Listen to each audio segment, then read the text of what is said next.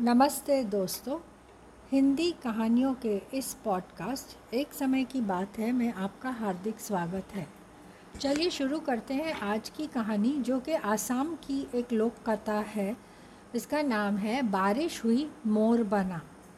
गेनरू आसाम की गौरी जनजाति का मुखिया था। वह सबसे धनी था।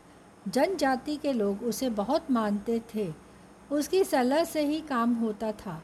गेंद्रू ने एक ही लड़की थी जय जयमाला जिसका नाम था। जितनी सुंदर उतनी ही गुनी। नृत्य में तो उसका कोई मुकाबला ही नहीं कर सकता था। कई युवक उससे विवाह करना चाहते थे पर जयमाला ने अपने प्रेमी से ही विवाह किया। दोनों नृत्य के मुकाबले में मिले थे और तभी विवाह करने का निश्चय किया था।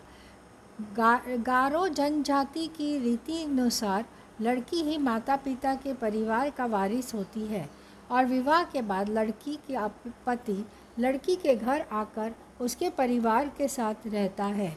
जयमाला का पति भी जयमाला के घर में आकर रहने लगा।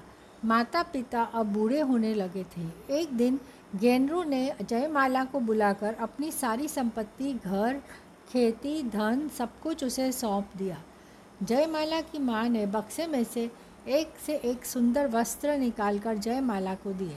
अंत में कुछ मंत्र सा बोलकर एक रेशम और जरी के तारों से बुनी तथा नीले और हरे जवाहरात से जड़ी, उत्तरीय या ओढ़नी निकाली।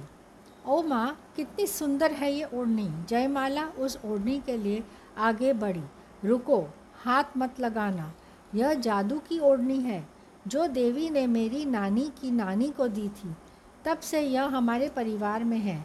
इसे संभाल कर रखना और कभी भी मंत्र का उच्चारण किए बिना इसे हाथ मत लगाना, नहीं तो अनर्थ हो जाएगा। और माँ ने जयमाला को मंत्र सिखाया।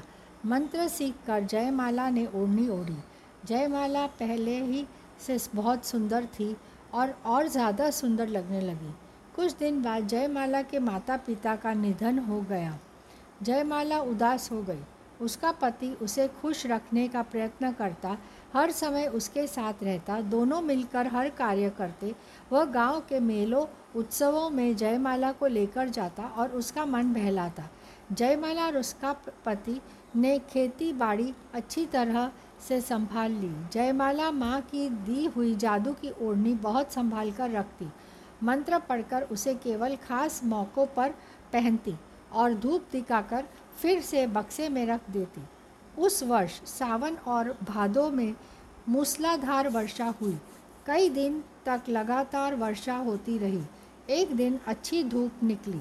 जयमाला ने घर के कपड़े धूप में सुखाने के लिए डाले।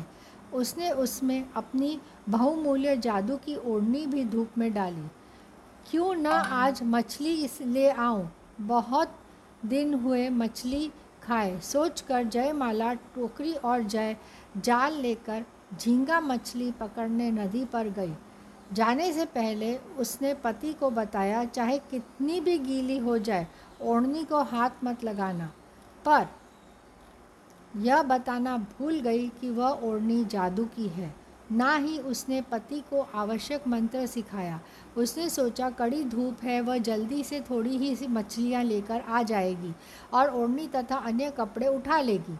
अभी जयमाला ने कुछ ही मछलियाँ पकड़ी थी कि देखते देखते आकाश काले बादलों से ढक गया।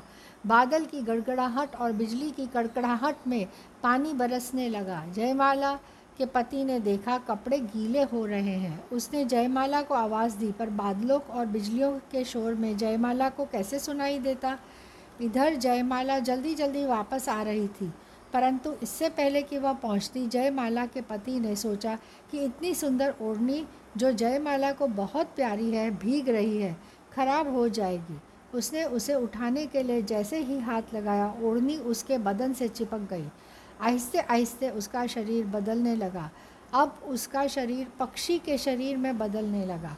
उसके रंग बिरंगे पंख निकलने लगे। जयमाला वहाँ पहुँची। पति के शरीर को पक्षी के शरीर में बदलते देख कर वह रोने लगी।